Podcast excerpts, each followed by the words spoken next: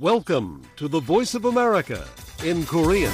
Direct from Washington, the voice of America, VOA.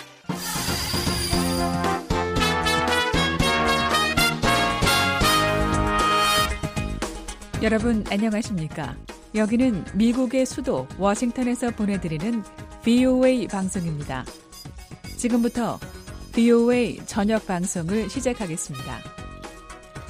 VOA 방송은 매일 새벽 2시부터 3시까지, 그리고 매일 아침 4시부터 6시까지, 또 저녁 8시부터 자정까지 세 차례 보내드립니다. VOA 방송은 객관적이고 공정하며 포괄적인 한반도와 미국 그리고 세계 소식과 함께 각종 정보와 교양, 오락 등 다양한 프로그램을 전해드리고 있습니다.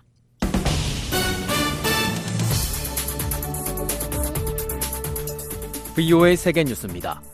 미국 인도태평양 사령부는 북한이 어제 또다시 단거리 탄도미사일을 발사한 데 대해 한국과 일본에 대한 방위 공약을 재확인했습니다. 인도태평양 사령부는 성명에서 북한의 탄도미사일 발사에 대해 알고 있다며 동맹 파트너 국가들과 긴밀히 협의하고 있다고 밝혔습니다. 인도태평양 사령부는 북한의 이번 발사가 미국 개인이나 영토 또는 동맹국에 즉각적인 위협이 되지 않는다면서도 이번 미사일 발사와 최근의 순항 미사일 발사는 북한의 불법적인 대량 살상 무기와 탄도미사일 프로그램이 야기하는 불안정성을 잘 보여준다고 말했습니다. 이어 한국과 일본에 대한 미국의 방위 공약은 여전히 철통 같다고 강조했습니다. 앞서 한국합동참모본부는 북한이 한반도 시각 14일 오전 7시 41분경부터 7시 51분경까지 황해남도 장현 일대에서 동해상으로 발사한 단거리 탄도미사일 두 발을 포착했다고 밝혔습니다. 합참은 추가 발사에 대비해 감시와 경계를 강화한 가운데 한미 간 긴밀하게 공조하면서 만반의 대비 태세를 유지하고 있다고 밝혔습니다. 미국과 영국, 호주 등 오커스 소속 3국 정상들이 어제 호주의 핵 추진 잠수함 도입 계획에 대해 발표했습니다. 조 바이든 대통령과 리시 수낙 영국 총리, 앤서니 앨버니지 호주 총리는 이날 미 서부 캘리포니아주 샌디에고의 포인트 로마 해군 기지에서 정상회담을 갖고 인도태평양의 안보 유지에 대한 상호 이익을 공유한다고 밝혔습니다. 세 정상은 또 오커스 파트너십의 일환으로 영내 중국의 군사 활동을 예의주시해왔다며 핵 잠수함을 통한 대중국 억지력을 강조했습니다. 바이든 대통령은 오코스 소속 세 나라의 전례 없는 협력은 우리를 하나로 묶는 오랜 관계의 힘과 인도태평양이 자유롭고 개방적으로 유지되도록 보장하겠다는 공동 약속에 대한 증거라고 말했습니다. 미국은 특히 호주의 최대 5척의 최신의 공격력 버지니아급 잠수함을 판매할 예정입니다. 조 바이든 미국 대통령은 시진핑 중국 국가주석과 전화회담을 할 용의가 있다고 제이크 설리번 백악관 국가안보보좌관이 밝혔습니다. 설리번 보좌관은 어제 기자들에게 전국 인민대표대회가 종료되고 중국 정부의 업무가 재개된 이후 두 정상 간 전화회담 기회가 있을 것으로 기대한다고 말했습니다. 설리번 보좌관은 그러나 회담과 관련한 구체적인 날짜는 결정된 바 없다고 밝혔습니다. 설리번 보좌관은 미국은 중국과의 경쟁을 환영하지만 갈등은 필요하지 않으며 대결과 신냉정도 원하지 않는다고 말했습니다. 앞서 바이든 대통령은 샌디에고 방문을 위해 전용기에 탑승하기 전 시 주석과 만날 생각이 있냐는 기자들의 질문에 그렇다고 대답했습니다. 미중 관계는 미국이 지난달 미 본토 상공에 떠있던 중국의 정찰 풍선을 전투기로 격추한 이후 더욱 악화했습니다. 러시아는 오늘 우크라이나에서 자국의 목표는 군사력에 의해서만 달성될 수 있다고 밝혔습니다. 러시아 국영 매체들에 따르면 드미트리 페스코프 크렘린궁 대변인은 이날 우크라이나 정부의 입장 때문에 러시아의 목표 달성은 군사적 수단을 통해서만 가능하다고 말했습니다. 러시아 정부의 이 같은 주장은 러시아군이 우크라이나 영토를 떠난 이후에나 평화 협상을 고려할 수 있다는 볼로드미르 젤렌스키 우크라이나 대통령의 입장에 대한 반응으로 나왔습니다. 러시아는 우크라이나 동부 돈버스 지역에서 러시아어 사용자들을 우크라이나 신나치 정권으로부터 해방시키기 위해 싸우고 있다고 주장하고 있습니다. 이에 대해 우크라이나와 서방은 침략 전쟁과 우크라이나 영토를 장악하려는 러시아의 시도를 정당화하기 위한 근거 없는 주장이라고 반박하고 있습니다. 러시아는 우크라이나와의 곡물 수출 협정이 60일 동안 연장되는 것에 반대하지 않는다고 밝혔습니다. 세르게이 베르신인 러시아 외무차관은 어제 유엔 관리들을 만난 후 발표한 성명에서 러시아는 흑해 곡물 협정 연장에 반대하지 않지만 연장은 60일 동안만이라고 말했습니다. 이와 관련해 유엔은 러시아 입장에 주목하며 흑해 곡물 이니셔티브와 러시아 식품과 비료의 수출을 원활하게 하기 위한 노력에 전념하고 있다고 설명했습니다. 중국이 신종 코로나 바이러스 팬데믹 시기에 중단했던 관광 비자 등 모든 종류의 비자 발급을 15일부터 재개합니다. 미국 워싱턴 주재 중국 대사관은 어제 성명을 통해 중국 정부의 이 같은 방침을 공식 발표했습니다. 이번 조치로 홍콩과 마카오의 외국인 단체 여행객들과 상하이에 기항하는 크루즈선에 탑승한 외국인들의 광둥성 무비자 입국도 재개됩니다. VOA 세계뉴스 박동장입니다.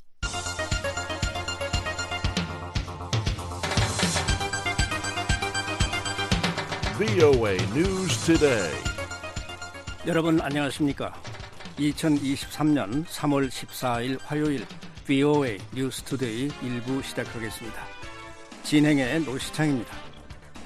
이 시간에 보내드릴 주요 소식입니다. 미국과 한국이 자유의 방패 연합훈련을 실시하고 있는 가운데 북한은 미사일 도발을 이어가고 있습니다. 백악관은 한반도 안정을 저해하는 북한의 어떤 행동도 용납하지 않을 것이라고 경고했습니다. 또 국무부는 북한의 미사일 발사가 영내 평화와 안정에 위협이 된다고 비난했습니다. 한국을 주요 7개국, 즉 G7에 포함시키는 방안을 추진해야 한다는 제안이 나온 데 대해 전직 주한 미국 대사들이 환영 입장을 나타냈습니다. 내일 북한 날씨 대체로 흐리다 오후부터 차차 맑아지겠고 곳에 따라 한때 비 또는 눈이 오겠습니다. 최저 기온은 영하 3도에서 영상 7도, 최고는 영하 1도에서 15도. 바다의 물결은 동해 앞바다 1 내지 3m, 서해 앞바다 0.5 내지 2.5m로 일겠습니다. 첫 소식입니다. 북한이 또다시 동해상으로 단거리 탄도미사일 두 발을 발사했습니다. 미국과 한국이 연합 연습 자유의 방패를 실시하고 있는 가운데 북한이 다양한 발사 플랫폼과 장소를 활용해 미사일 도발을 이어가는 양상입니다. 서울에서 김한용 기자가 보도합니다. 한국합동참모본부는 14일 오전 7시 41분께부터 7시 51분께까지 북한의 황해남도 장현 일대에서 동해상으로 발사된 단거리 탄도미사일 SRBM 두 발을 포착했다고 밝혔습니다. 장현은 지금까지 북한이 탄도미사일을 발사한 적이 없던 곳입니다. 합참에 따르면 미사일은 약 620km를 비행한 뒤 동해상에 탄착했습니다. 합참은 비행 고도와 속도는 언급하지 않았고 미한 정보당국이 세부 재원을 종합 분석 중이라고 밝혔습니다. 장현에서 620km 거리면 제주도와 독도를 포함한 한국 전역이 사정권에 들어갑니다. 민간 연구기관인 한국국방안보 포럼 신종우 사무국장은 비행거리로 미루어 이 미사일이 북한판 이스칸데르 KN-23일 가능성이 크다고 말했습니다. 한국의 지난 문재인 정부에서 9.19 남북 군사 합의를 한 이제 적대행위 금지 구역 가까이서 미사일을 쏘므로써 한반도 기전 상황을 좀 더 높이려는 그런 의도가 아니겠느냐로 추정이 됩니다. 합참은 북한의 연이은 탄도미사일 발사는 한반도는 물론 국제사회의 평화와 안정을 해치는 중대한 도발행위라며 유엔 안전보장 이사회 결의를 명백히 위반하는 것임을 강력히 규탄하며 이를 즉각 중단할 것을 촉구한다고 밝혔습니다. 그러면서 군은 확고한 연합 방위 태세 하에 연합 연습을 정상적으로 시행하면서 북한의 추가 도발 동향을 추적 감시할 것이라며 어떠한 도발에도 압도적으로 대응할 수 있는 능력을 기초로 확고한 대비 태세를 유지할 것이라고 강조했습니다. 북한의 이번 발사는 올 들어 다섯 번째 탄도미사일 도발입니다. 특히 최근 일주일 새 세 차례 무력 시위를 벌인 겁니다. 지난 9일 오후 6시 20분께 남포 근처에서 근거리 탄도미사일 6발을 서해상으로 쏘았고 지난 12일엔 신포 해상 잠수함에서 처음으로 전략순항 미사일 2발을 동해상으로 발사했습니다. 북한의 이런 잦은 도발은 지난 13일 시작해 오는 23일까지 진행되는 미한연합연습 자유의 방패에 대한 반발이라는 분석입니다. 북한은 김정은 국무위원장 주재로 지난 11일 열린 노동당 중앙군사위 회의에서 전쟁 억제력을 공세적으로 활용하기 위한 중대한 실천적 조치들을 결정한 바 있습니다. 한국 정부 산하 국책연구기관인 통일연구원 조한범 박사는 북한의 최근 도발이 다양한 발사 플랫폼과 발사 지점을 활용한 미사일 발사에 집중하는 양상이라고 말했습니다. 최근 북한의 미사일 발사를 보면은 신형 전술 유도 무기, 그다음에 잠수함 발사 순항 미사일 SLCM, 그리고 단거리 탄도 미사일이 보면은 다양한 플랫폼을 이용을 했고요. 발사 장소도 각자 다릅니다. 그렇기 때문에 한미 훈련에 대응해서 핵단도 탑재가 가능한 것으로 추정이 되는 미사일들을 다양한 장소, 다양한 플랫폼을 사용해서 도발을 하고 있다. 그렇기 때문에 자신들의 능력을 최대한 강조하는 그런 측면의 무력 시위로 보여집니다. 북한이 미국의 전략 자산이 전개한 연합 훈련 기간 중 미사일을 쏜 것은 이번이 처음은 아닙니다. 지난해 11월에도 미국 항공모함 전단이 동원된 연합훈련 기간에 미사일 도발을 감행했습니다. 북한은 지난해엔 자신들의 도발을 내부적으로 보도하지 않았는데 최근엔 노동당 기관지 노동신문을 통해 미사일 발사 사실을 주민들에게 적극적으로 알리고 있습니다. 민간 연구기관인 한국국가전략연구원 문성묵 통일전략센터장은 아사자가 나올 만큼 북한의 식량난이 심각한 상황에서 외부의 위협과 이에 대한 압도적 대응을 부각시켜 최고 지도자를 중심으로 한 내부 결속을 도모하려는 의도라고 분석했습니다. 문 센터장은 이와 함께 북한이 오는 16일 열리는 한일 정상회담의 즈음에 일제 강제징용 해법을 둘러싼 한국 내 여론 갈등을 부추기고 한일 협력을 방해하기 위해 일본 열도 방향으로의 미사일 발사 같은 도발에 나설 가능성도 있다고 말했습니다. 지금 어쨌든 김정은으로서는 내부는 결속시키고 남한과 한미, 한미일을 이간시키고 갈등시키는 것이 목적이기 때문에 그런 목적으로 도발을 최대한 악용할 가능성이 있다고 봐야죠. 한편 북한의 이번 미사일 발사 시점 전후로 미국의 최신 정찰기들이 잇따라 동해와 서해 상공의 모습을 드러냈습니다. 항공기 추적 서비스 등에 따르면 14일 오전 7시에서 8시 무렵 미 공군 정찰기 RC-135S 코브라벌이 동해에 출동했습니다. 이와 함께 미 공군의 RC-135U 컨베센트 정찰기도 한국을 동서와 남북으로 가로질러 서해 상공에서 장시간 비행하면서 오후까지 감시 활동을 폈습니다. 미국이 최신 정찰기 두 대를 한반도 상공에 띄운 것은 북한의 추가 도발 동향 감시뿐 아니라 대륙간 탄도미사일, ICBM 발사 등 전략 도발 움직임까지 감시하려는 의도로 풀이됩니다. 미한 군 당국은 북한이 자유의 방패 연습 기간 중 고체 연료 추진 ICBM 발사나 ICBM 정상각도 최대 사거리 발사 또는 7차 핵실험 등 전략 도발에 나설 가능성을 배제하지 않고 있습니다. 서울에서 VOA 뉴스 김환용입니다.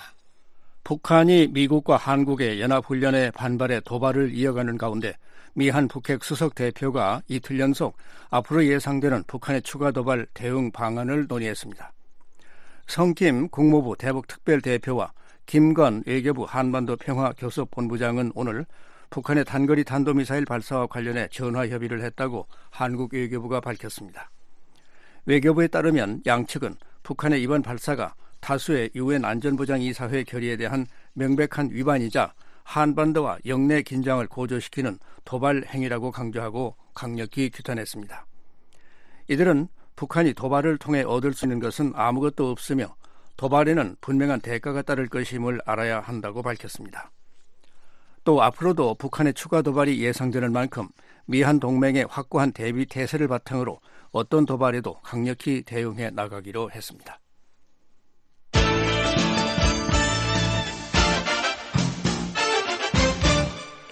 미국 백악관은 북한의 전략 순항 미사일 발사에 대해 분석 중이라고 밝혔습니다. 백악관은 또 한반도 안정을 저해하는 어떤 행동도 용납하지 않을 것이라고 경고했습니다. 조상진 기자가 보도합니다. 제이크 설리번 백악관 국가안보 보좌관은 13일 북한의 잠수함 발사 순항 미사일 SLCM 시험 발사와 관련해 발사 사실을 인지하고 있으며 세부 분석을 진행하고 있다고 밝혔습니다. The uh, North Koreans first tested a submarine launched uh, missile capability in 2016. They've been refining it. They've 설리번 보좌관은 이날 캘리포니아주 샌디에고로 향하는 대통령 전용기 기내에서 진행한 브리핑에서 관련 질문에 북한은 지난 2016년에 처음으로 잠수함 발사 미사일 능력을 시험했다고 밝혔습니다. 이어 그들은 그것을 개선하고 있고 다양한 반복을 시도하고 있다면서 지난 24시간 동안 북한이 잠수함에서 두 발의 미사일을 발사했다고 발표한 것을 보았을 것이라고 말했습니다. 그러면서 우리는 여전히 그것을 분석 중이며 그들의 역량 측면에서 이것이 무엇을 의미하는지를 평가하고 있다고 설명했습니다. 설리번 보좌관은 이어 분명한 것은 우리는 북한이 취하는 조치들이 한반도의 안정을 수호하는 데 필요하다고 우리가 생각하는 행동을 저지하거나 제한하는 것을 용납하지 않을 것이라고 강조했습니다. But of course, we're not going to let any steps North Korea take deter us or constrain us from 앞서 북한 대외관용 조선중앙통신과 노동당 기관지 노동신문 등은 전략 순항미사일 수중발사 훈련이 12일 새벽에 진행됐다며 동해 경포만 수역에서 파리사 영웅함 잠수함을 동원해 발사가 이뤄졌다고 13일 보도했습니다. 이어 발사된 두 기의 전략 순항 미사일이 동해에 설정된 1,500km 계선의 거리를 모의한 팔자형 비행 궤도를 2시간 6분 3초와 2시간 6분 15초간 비행해 표적을 명중 타격했다고 전했습니다. 한국합동참모본부도 12일 오전 북한이 함경남도 신포 인근 해상에서 시험 발사한 SLCM 두 발을 포착했다고 밝혔으며 미한 군 당국은 북한이 이번에 SLCM 두 발을 파리사 영웅함의 수직 발사관과 어뢰 발사관에서 한 발씩 쐈을 가능성을 염두에 두고 분석 중이라고 전했습니다. BOA 뉴스 조상진입니다. 미국 정부는 북한의 잠수함 발사 전략 순항 미사일 발사가 영내 평화와 안정에 위협이 된다며 강하게 비난했습니다. 실기동 훈련이 포함된 미국과 한국의 강화된 연합 훈련은 북한이 자초한 것이라고 지적했습니다. 함지하 기자가 보도합니다. 국무부가 북한의 잠수함 발사 전략 순항 미사일 SLCM 발사를 규탄했습니다. 네드 프라이스 국무부 대변인은 13일 정례 브리핑에서 북한의 SLCM 발사에 대한 논평 요청에 우리는 북한의 SLCM 발사를 알고 있다며 우리가 북한의 유사한 행동의 맥락에서 말했듯 이는 역내 긴장을 고조시킬 뿐이라고 밝혔습니다. We're aware of the DPRK's submarine launched cruise missile test, as we've said uh, in the context of, of similar actions. 이어 북한의 예고 없는 순항 미사일 시험 발사는 역내 평화와 안정을 위협하는 북한 행위의 또 다른 사례라며 그것들은 민간 항공과 해상 활동에도 용납할 수 없는 안전 위험을 제기한다고 지적했습니다. 프라이스 대변인은 우리는 북한이 제기하는 수많은 위협에 대처하고 이번 행정부 초기에 제시한 공동의 목표인 한반도의 완전한 비핵화를 진전시키기 위해 동맹 파트너와의 긴밀한 조율에 계속 초점을 맞추고 있다고 말했습니다. We remain focused uh, on close coordination with our allies and partners to address the multitude of threats that's posed. 그러면서 우리는 최근 몇 주 동안 동맹인 일본, 한국과 깊이 관여할 수 있는 기회를 가졌다고 강조했습니다. 이어 이들 두 동맹과 심화된 협력을 환영하고 양자뿐 아니라 3자 간에도 계속 협력할 것이란 점을 강조할 수 있는 매우 좋은 기회를 가졌다며 이는 미국과 한국, 일본 사이의 삼국 관계가 우리 공동의 노력에 매우 중요하다는 것을 알았기 때문이라고 덧붙였습니다. 프라이스 대변인은 이런 도발을 계속 목격한다면 우리는 북한에 책임을 묻기 위해 인도태평양의 파트너와 협력할 것이고 대서양의 반대편에 있는 파트너와도 협력할 것이라고 말했습니다. As we continue to see these provocations, we're going to work with our partners in the Indo-Pacific. We're going to work with uh, our partners on 또한 그렇게 하기 위한 추가적인 방법도 살펴볼 것이라며 최근 며칠 사이 우리가 제재 회피를 단속하고 북한의 대량 살상 무기 프로그램을 지원하는 자들을 추적한 사실을 들었을 것이라고 말했습니다. 아울러 우리는 북한의 행동이 유엔 안보리의 모든 이사국, 특히 상임이사국의 공동 행동을 필요로 한다는 점을 계속해서 강조하고 강화할 방법을 찾을 것이라고 덧붙였습니다. 프라이스 대변인은 북한이 미한 연합훈련 기간 핵실험을 할 것으로 보느냐는 추가 질문에도 7차 핵실험은 그 자체로 역내 평화와 안정에 중대한 위협을 제기할 것이라며 전 세계가 대응할 필요가 있을 것이라고 답했습니다. A seventh nuclear test would be uh, a dangerous provocation uh, 그러면서 우리는 안보리 이사국 중에서도 특별히 다섯 개 상임 이사국이 이러한 불안정한 사안에 대응해 공동 행동을 취하는 것을 보길 바란다고 프라이스 대변인은 말했습니다.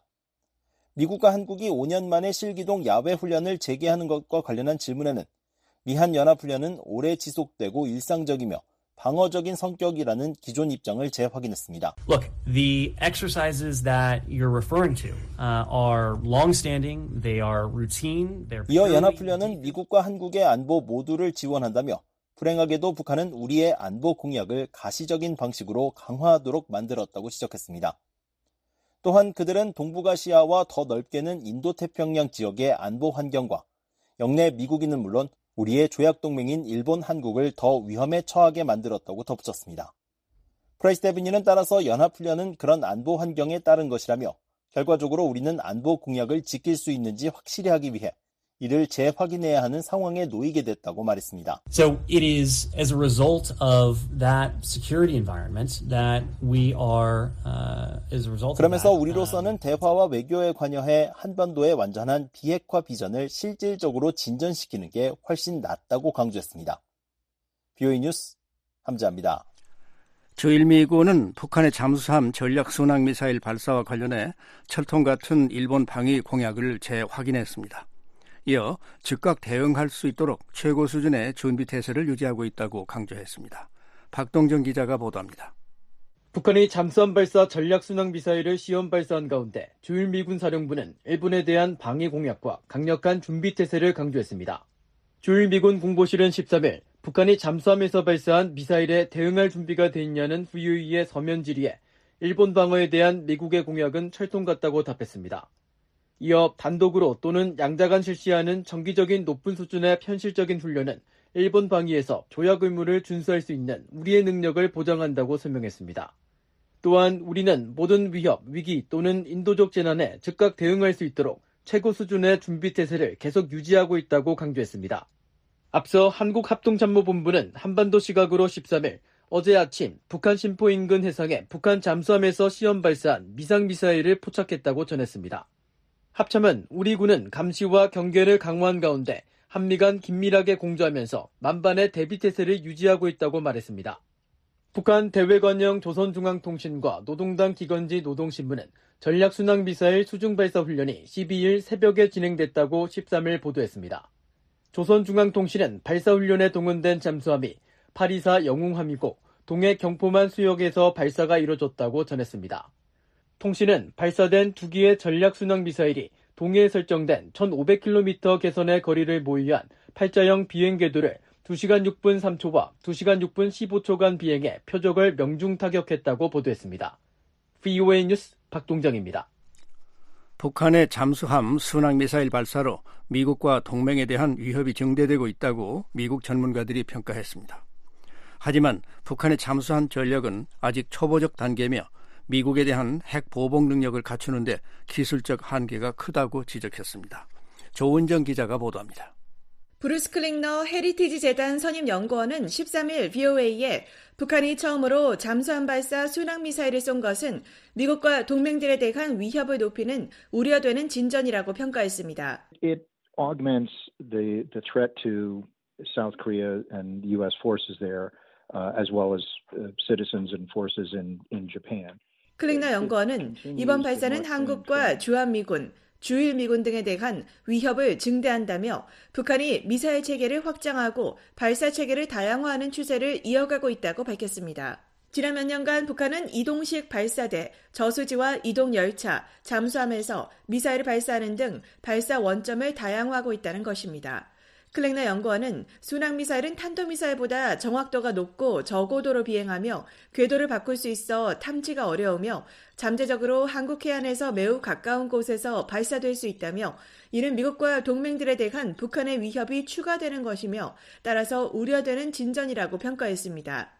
한미연합사 작전참모 출신인 데이비드 맥스웰 아태 전략센터 부대표도 북한이 잠수함 발사 순항미사일을 비롯해 다양한 미사일을 개발하는 것은 미한 동맹의 방위를 어렵게 하려는 의도라고 말했습니다. What we're seeing in the, the different types of missiles is the clear indication that North Korea is trying to 맥스웰 부대표는 우리가 다양한 미사일에서 볼 수 있는 것은 북한이 미한 동맹에 대해 딜레마를 조성하려 시도하고 있다는 분명한 징후라며 다수의 다양한 역량과 무기 체계를 갖추고 있으면 방위가 그만큼 어려워지기 때문이라고 말했습니다.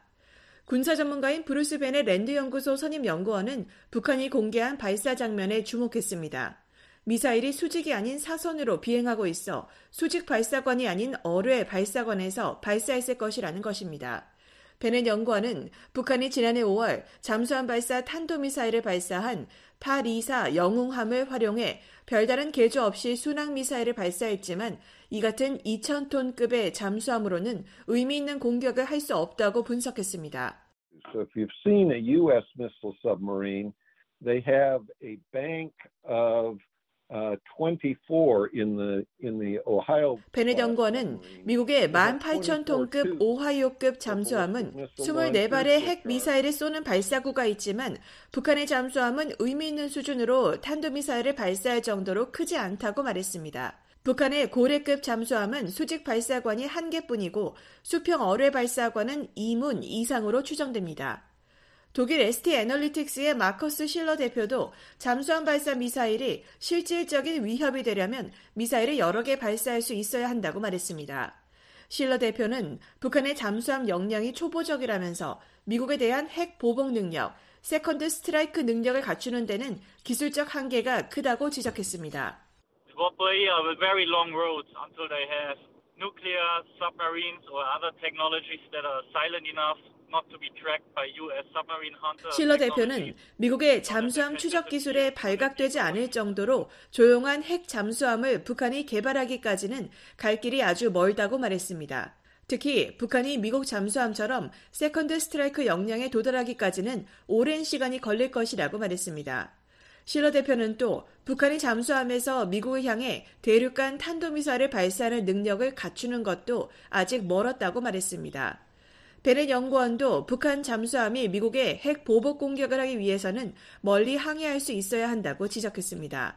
That kind of submarine would have to go a very long distance to get close to the United States. Now, the U.S. has pretty. 베넷 연구원은 미국은 상당히 정교한 대잠전 능력을 가지고 있다며 과연 미국이 놓칠 만큼 북한의 잠수함들이 조용할지 매우 의심스럽다고 말했습니다.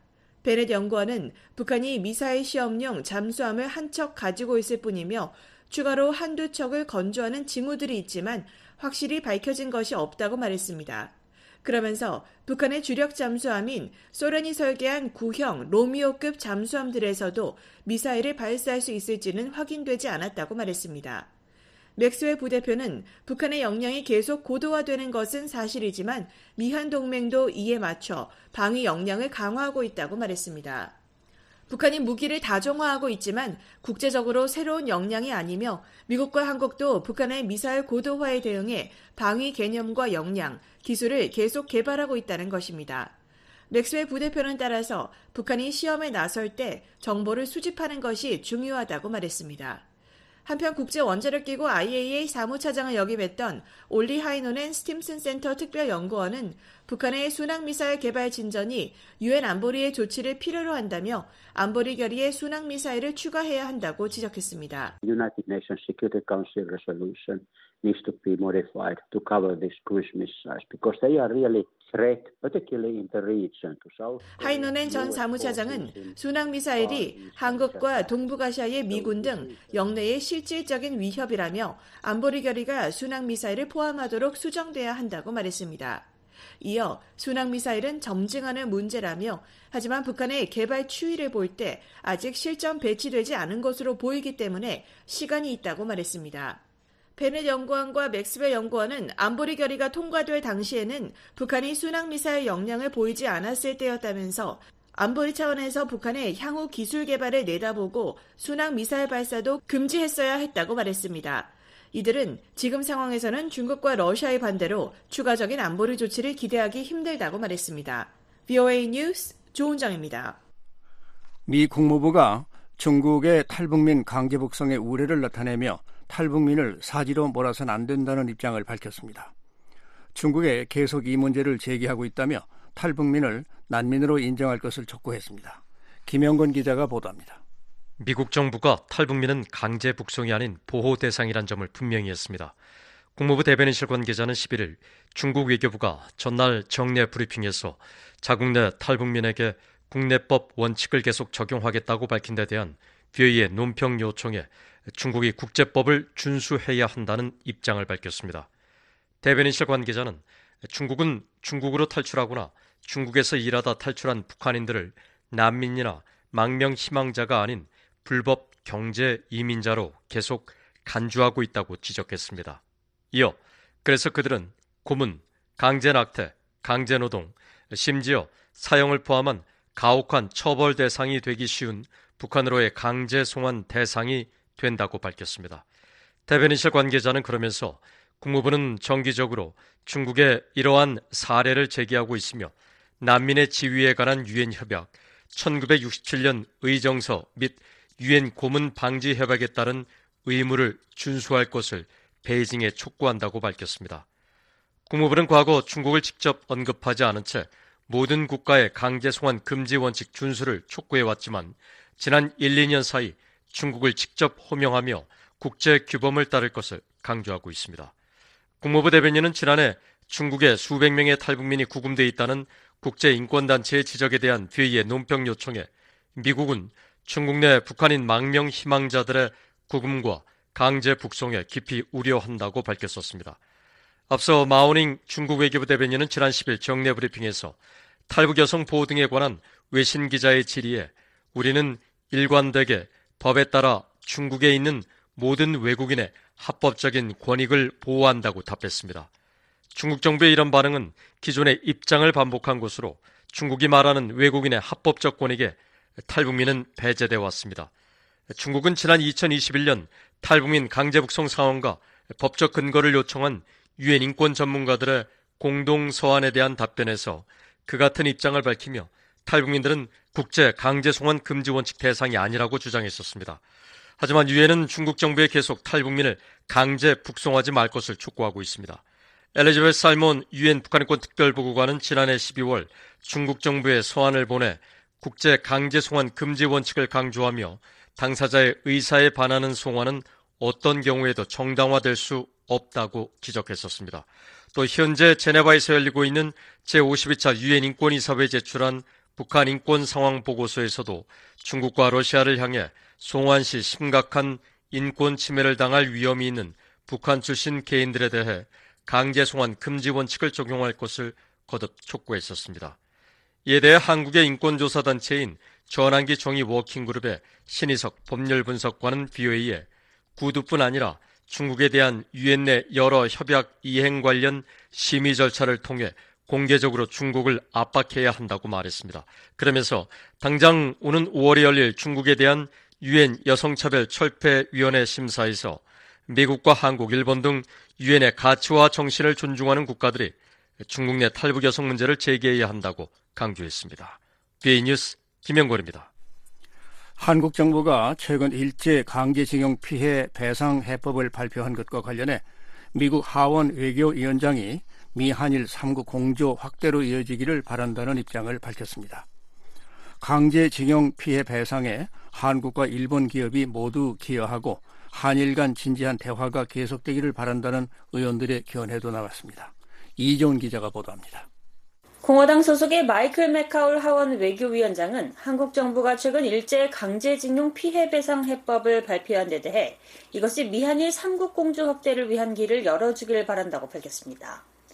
맥클 위원장은 17일 VOA에 보낸 성명에서 동맹국들이 이견을 해소해 나가고 있다는 소식을 환영한다며 이같이 밝혔습니다. 그러면서 중국과 북한이 점점 더 도발적인 행동을 하고 있는 점을 감안할 때 미국과 인도태평양 동맹국들이 보조를 맞추는 것이 중요하다고 강조했습니다. 일본계 미 의원이자 미한일 의원회의 미국 측 단장으로 활동해온 민주당의 마크 타카노 하원 의원도 일제 강제징용 한국인 피해자 배상 문제에 대한 해법이 나온 것을 환영했습니다. 타카노 의원은 10일 VOA에 보낸 성명에서 미한일 삼국 협력 강화가 이렇게 중요했던 적은 없었다며 한국과 일본 관계가 심화되는 가운데 동맹은 계속 더 강해질 것이라고 밝혔습니다. 이어 한일 양국 지도자들이 이 새로운 양자 공조의 장에 용감하게 발을 내디뎌 기쁘다며 이 수십 년 된 도전을 어떻게 함께 해결할 것인지에 대해 양국이 진지한 대화를 계속하길 독려한다고 강조했습니다. 공화당의 마르코 루비오 상원 의원은 일제 강제징용 한국인 피해자 배상에 한국과 일본 기업이 모두 참여하길 바란다는 입장을 밝혔습니다. 루비 의원은 13일 VO에 보낸 성명에서 한국과 일본은 미국의 가장 중요한 동맹국이며 중국 공산당의 침략으로부터 자유롭고 개방적인 인도태평양을 보호하기 위한 우리나라의 전략에 있어 모두 중요한 파트너라고 말했습니다. 그러면서 이런 두 동맹국을 오랫동안 갈라놓은 이 분쟁을 극복하기 위해 일본과 한국 기업들이 모두 일제 강제동원 피해자 지원재단에 기여하기를 바란다고 강조했습니다. 하킴 제프리스 하원 민주당 대표도 일제 강제징용 한국인 피해자 배상에 대한 이번 발표를 환영했습니다. 제프리스 대표는 7일 성명을 내고 하원 민주당 의원들은 조 바이든 대통령의 리더십 아래 자유롭고 개방적이며 안전한 인도태평양 지역 구상에 전념하고 있다며 일본과 한국은 이런 노력에 있어 우리의 가장 가까운 파트너라고 말했습니다. 이어 전시 강제징용 분쟁의 외교적 해법이라는 최근 발표는 영내와 자유세계의 긍정적인 발전이라며 외교와 협력에 대한 일본과 한국 각각의 의지 덕분에 20세기 갈등의 긴장이 21세기 진전이 될 것이라고 강조했습니다. 하원 외교위 인도태평양 소위원회 민주당 간사인 아미베라 의원도 이번 발표가 한일 그리고 미한일 협력을 강화할 것이라고 밝혔습니다. 베라원은 8일 트위터를 통해 이번 성과에 대한 윤석열 한국 대통령과 기시다 후미오 일본 총리의 리더십을 높이 평가한다며 이는 우리의 나라들과 국민들 간 더 지속적이고 긴밀한 파트너십을 구축하는 데 도움이 될 것이라고 말했습니다. 그러면서 한국과 일본은 우리의 가장 가까운 동맹국이며 인도태평양과 그 너머의 평화, 안전, 번영을 보장하는 데 필수적이라고 강조했습니다. 공화당의 테드 크루즈 상원 의원은 7일 성명을 통해 이번 발표는 미국과 동맹국들의 국가 안보에 직접적인 영향을 미치는 중요하고 희망을 북돋우는 발전이라고 말했습니다. 이어 동맹국인 일본과 한국 사이의 분쟁 해결은 역내에서 지금같이 중요한 순간에 더 효과적이고 지속적인 협력을 촉진할 것이라며 기시다 총리와 윤 대통령이 이 중대한 이정 피해에 도달하기 위해 노력한 것에 박수를 보낸다고 밝혔습니다.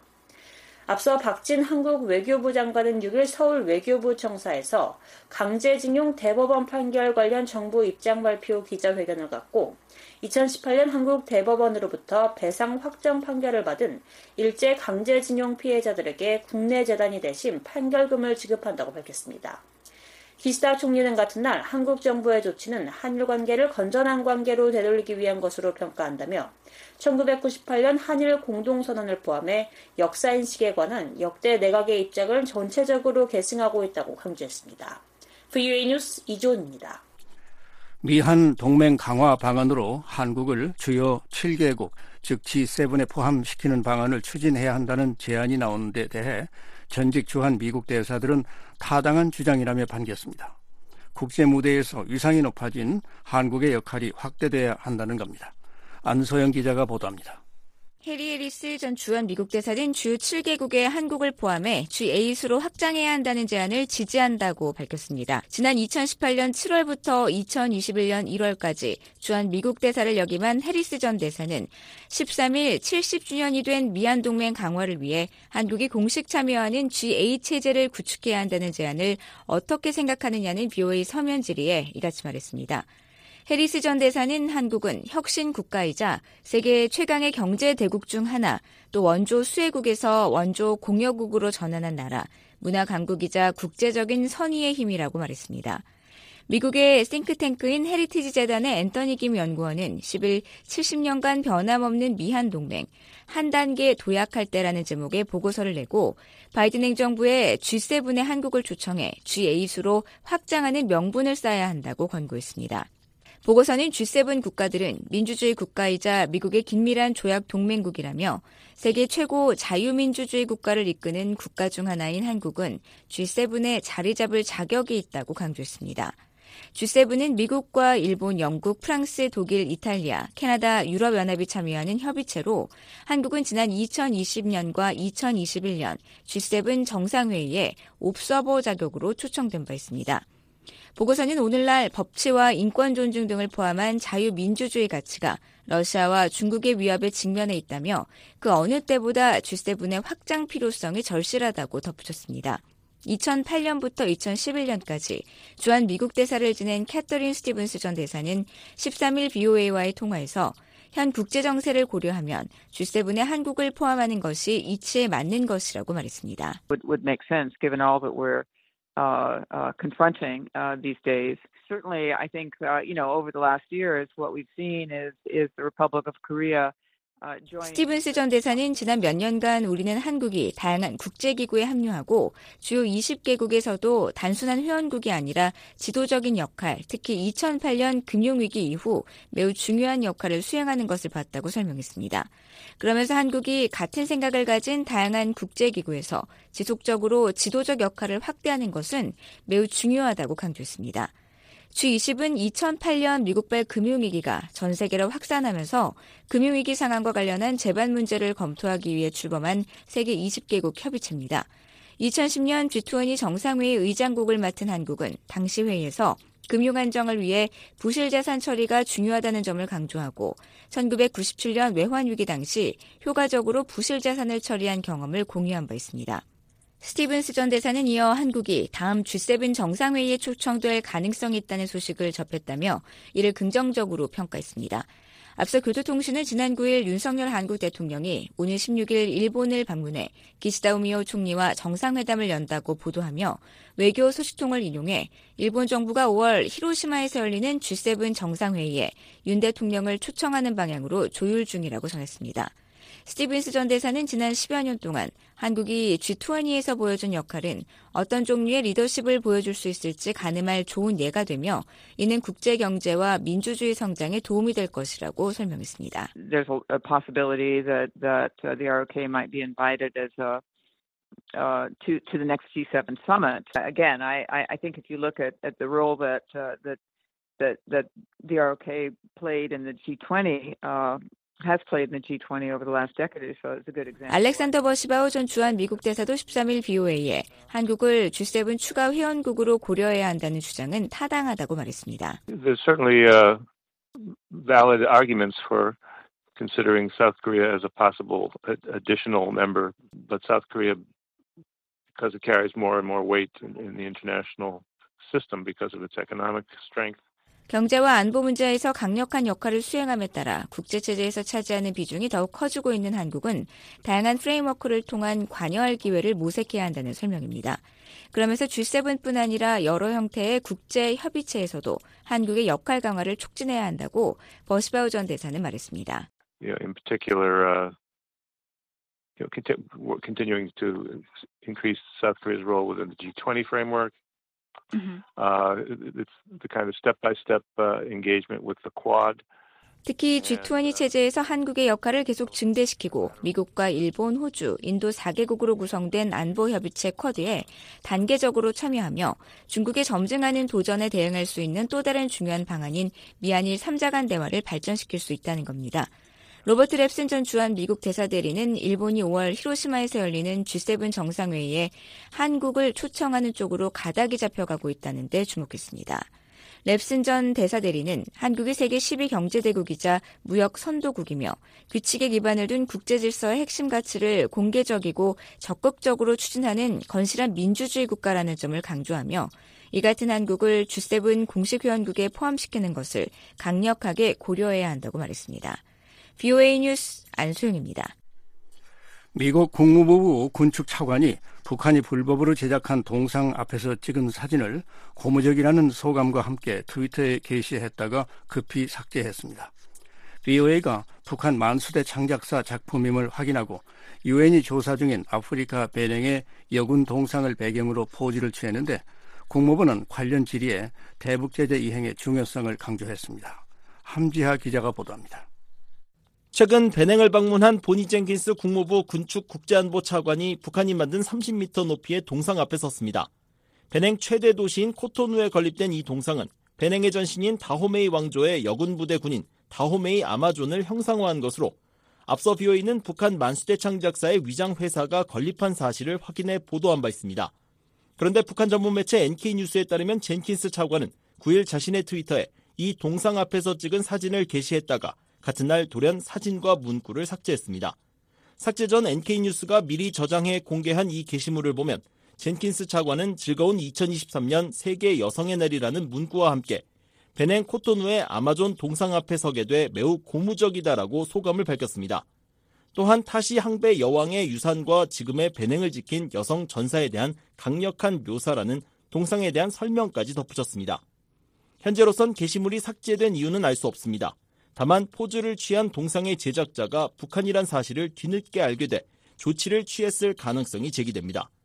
국무부에서 국제안보 문제를 담당하는 고위급 인사가 북한이 불법으로 제작한 동상 앞에서 사진을 찍고 고무적이라는 소감과 제작 의의까지 덧붙여 이를 트위터에 공개했다는 사실은 자칫 큰 논란을 불러일으킬 수 있기 때문입니다. BOA가 이 동상의 제작자가 북한이란 사실을 처음 공개한 건 2020년 9월입니다. 이후 BOA는 2021년 7월 한글로 된 동상의 건축 도면 컴퓨터 파일을 입수해 북한의 위장 회사가 청룡 국제 개발 회사며 배냉의 생활 환경 및 지속 개발성으로부터 수주를 받았다는 사실을 파악해 공개했습니다. 이어 유엔 안보리 대북제재위원회 산하 전문가 패널은 지난해 3월 공개한 연례 보고서에서 BOA가 공개한 동상의 도면과 이 일대를 촬영한 위성 사진을 인용해 배냉의 동상 건립 문제를 계속 조사하고 있다며 사실상 북한과의 연관성을 인정했습니다. 국제사회는 북한의 해외 동상 수출을 허용하지 않고 있습니다. 안보리는 지난 2016년 대북결의 2315를 통해 북한이 동상을 수출하지 못하게 했고 이듬해 추가로 채택한 결의 2371호에서는 만수대 창작사의 해외 법인인 만수대 해외 프로젝트 그룹을 제재 명단에 올렸습니다. 또 안보리 결의 2397호는 해외에 파견된 북한 노동자 송환이 2019년 12월까지 마무리되도록 했지만 이후에도 북한 직원이 동상 건립을 관리하고 감독해온 것으로 전해졌었습니다. 아울러 안보리는 북한 정권과 연계한 어떤 종류의 사업도 금지했습니다. 북한이 배냉의 동상을 제작하는 과정이 여러 유엔 안보리 결의 조항에 위배된다는 뜻입니다. 국무부 대변인은 10일 젠킨스 차관이 해당 게시물을 왜 삭제했는지, 배냉 정부에 북한 동상 관련 문제를 제기했는지에 대한 BOE의 이메일 질의에 즉답 대신 그 트위터 게시물은 세계 여성의 날과 관련이 있다고 답했습니다. 그러면서 블링컨 국무장관이 최근 세계 여성의 날을 맞아 강조한 것처럼 미국은 전 세계 여성과 소녀들의 끈기, 결단력, 리더십과 더불어 보다 평화롭고 민주적인 사회를 위한 엄청난 기여와 성취를 기념하는 데 있어 국제사회와 함께한다고 말했습니다. 이어 국무부는 다양한 인종의 여성과 소녀들의 목소리에 힘을 싣고 이를 증폭하는 데 전념하고 있다며 우리는 그들의 인권이 존중될 것을 계속 요구할 것이라고 덧붙였습니다. 다만 국무부 대변인은 우리는 또한 유엔과 미국의 대북 제재의 완전한 이행을 보장하는 데 전념하고 있다며 이번 사안과 북한과의 연관성을 전면 부인하진 않았습니다. 그러면서 국제사회는 북한이 도발을 중단하고 유엔 안보리 결의에 따른 의무를 준수하며 대화에 복귀해야 한다는 강력하고 통일된 메시지를 보내는 것이 중요하다고 국무부 대변인은 강조했습니다. 젠킨스 차관이 북한과 관련해 논란의 중심에 선 건 이번이 처음은 아닙니다. 앞서 젠킨스 차관은 지난해 10월 카네기 국제평화재단이 개최한 대담 행사에서 김정은이 전화를 걸어와 군축을 놓고 대화하고 싶다고 말한다면 미국은 안 된다고 하지 않을 것이라고 말했습니다. 당시 발언은 미국이 북한과 군축 논의를 할 수 있다고 시사한 것으로 해석돼 추가 질문과 해명이 뒤따랐습니다. 하지만 젠킨스 차관은 올해 2월 온라인 기자 간담회에서 당시 발언에 대한 BOE의 질의에 나는 한반도 비핵화에 대한 열망에 초점을 맞추고 싶다고 답했습니다. BOE 뉴스 함재합니다. 현존하는 가장 오래된 한국 애국가 음원은 1942년 VOA 방송이 송출한 것이라고 한국의 민간단체가 밝혔습니다. 이 단체는 일제강점기에 VOA가 한국인들에게 국제정세를 전달해 독립준비에 기여했다고 평가했습니다. 김영곤 기자가 보도합니다. 한국의 민간단체인 대한민국 역사와 미래재단은 현존하는 가장 오래된 한국 애국가 음원이 VA가 1942년 방송한 것이라고 밝혔습니다.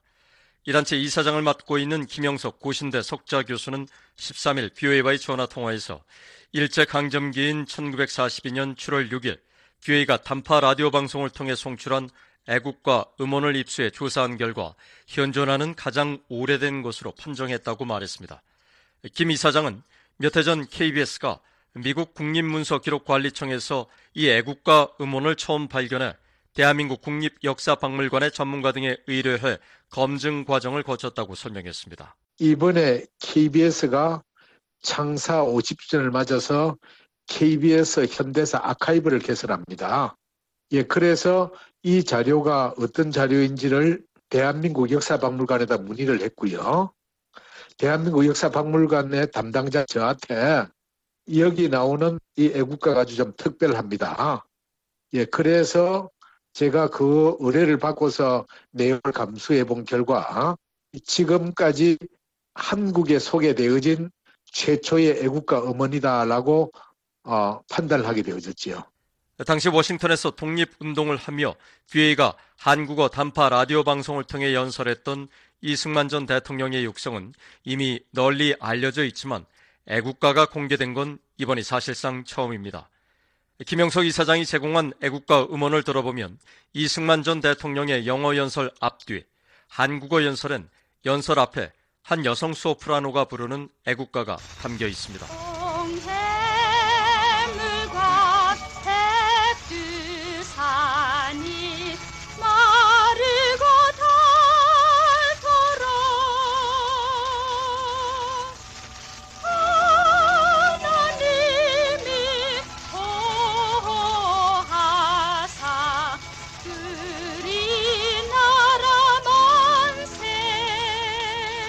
하느님을 하나님으로 보호하사를 보호하사로 불렀을 뿐 지금의 애국가 가사와 모두 같습니다.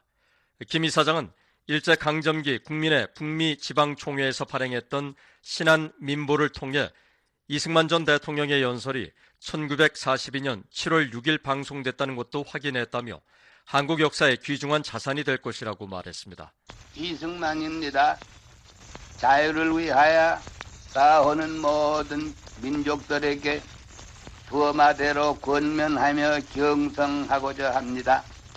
한국 행정안전부에 따르면 애국가 노랫말은 1907년 전후에 만들어졌으며 작곡은 해외에서 활동하던 안익태 선생이 1935년 작곡한 뒤 널리 알려졌습니다. 김 이사장은 이후 임시정부와 국민회 등 독립운동가들이 애국가를 국가로 자랑스럽게 불렀다며 이 때문에 당시 조선 총독부가 애국가를 철저히 금지했다고 말했습니다. 1936년 3월 4일자로 조선 총독부가 이 애국가 악보는 발매 금지, 국내에서 발행도 할 수 없고 그 다음에 아, 봐서도 안 되는 그런 발매 금지 도서로 공포를 하거든요.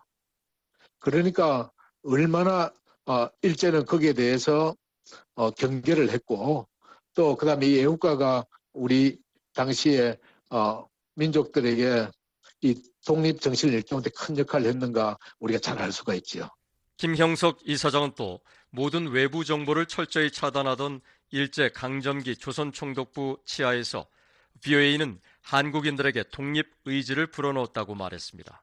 당시 한국의 유명한 독립운동가들 중에 여러분들이 미국의 소리 단파 방송을 통해서 어, 국제 정세를 이해를 하고 독립을 준비했다고 하는 광복을 준비했다고 하는 그런 기록들이 여러 곳에 있거든요.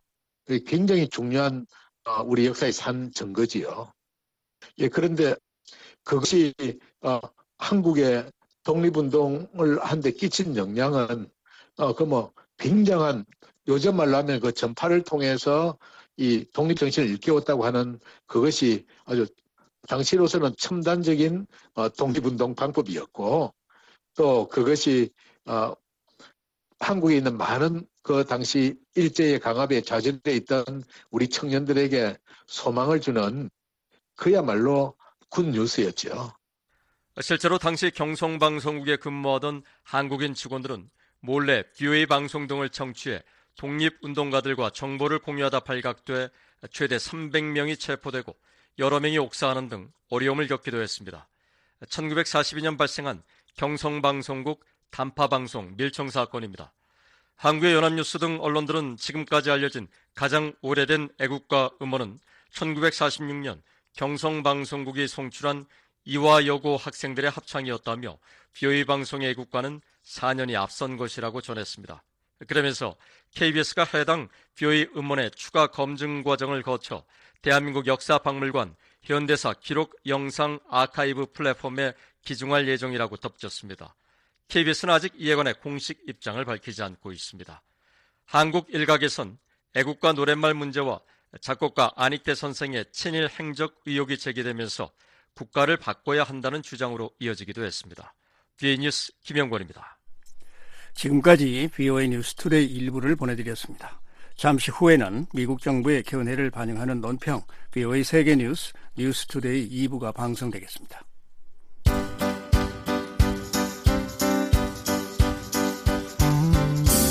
오는 3월 26일 일요일 저녁 방송부터 주파수가 변경됩니다.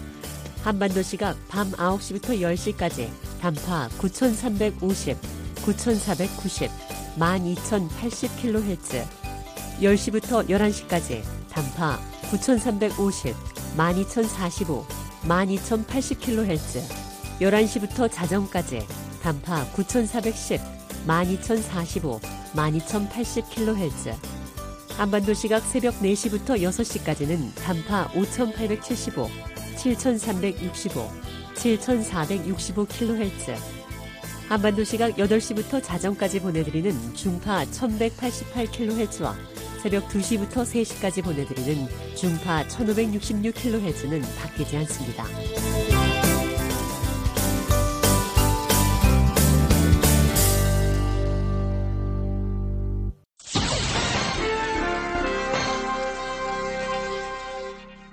미국 정부의 견해를 반영하는 논평입니다.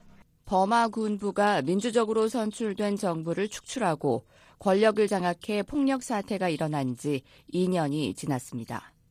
그 후 군사 정권은 나라를 정치적, 경제적, 인도적 재앙에 빠뜨렸으며 국민들에게 폭력을 휘둘렀습니다. 그 결과 3천명 이상이 사망했으며 거의 1만 7천 명이 구금되고 150만 명 이상이 피난길에 올랐습니다. 2월 1일 버마 군부는 국가 비상사태를 최소 6개월 연장할 것이라고 발표했습니다. 이 조치로 권력을 확실히 장악하고 또 자유선거나 공정한 선거를 치를 가능성을 연기한 것입니다. 네드 프라이스 미 국무부 대변인은 이번 조치가 버마 군부의 불법 통치와 그로 인한 고통을 연장시킬 것이라고 비난했습니다. 그러면서 버마 정권이 국민을 대표하지 않을 소위 선거를 계획하고 있다고 개탄했습니다. 미 국무부의 데리 콜렉 고문은 버마 정권이 거의 모든 잠재적 경쟁자들을 투옥하거나 위협했다는 점을 고려할 때 정권이 가질 수 있는 어떤 선거도 자유롭고 공정할 수 있는 기회가 없을 것이라고 말했습니다.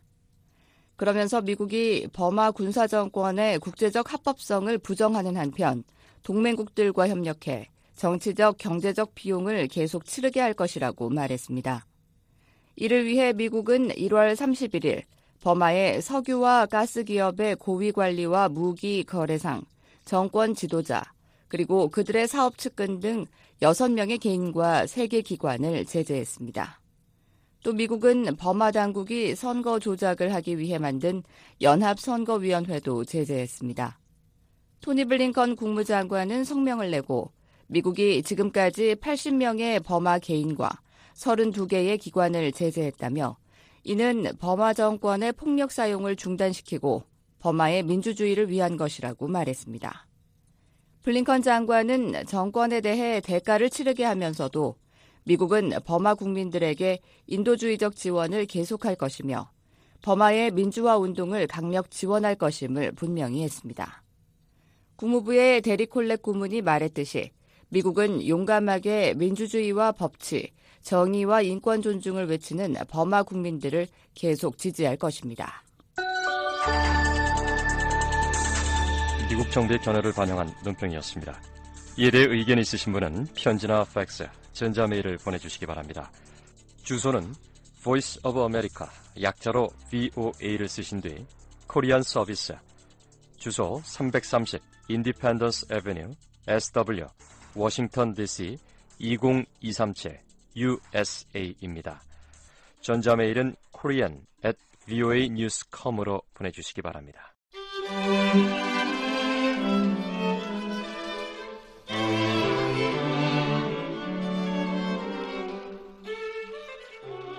지금 여러분께서는 BOA 방송을 듣고 계십니다. BOA 방송은 인터넷으로도 시청하실 수 있습니다. 한반도 시각 매주 금요일 오전 8시 한 주간의 세계 주요 뉴스와 지구촌 소식을 미국 수도 워싱턴에서 전해드립니다.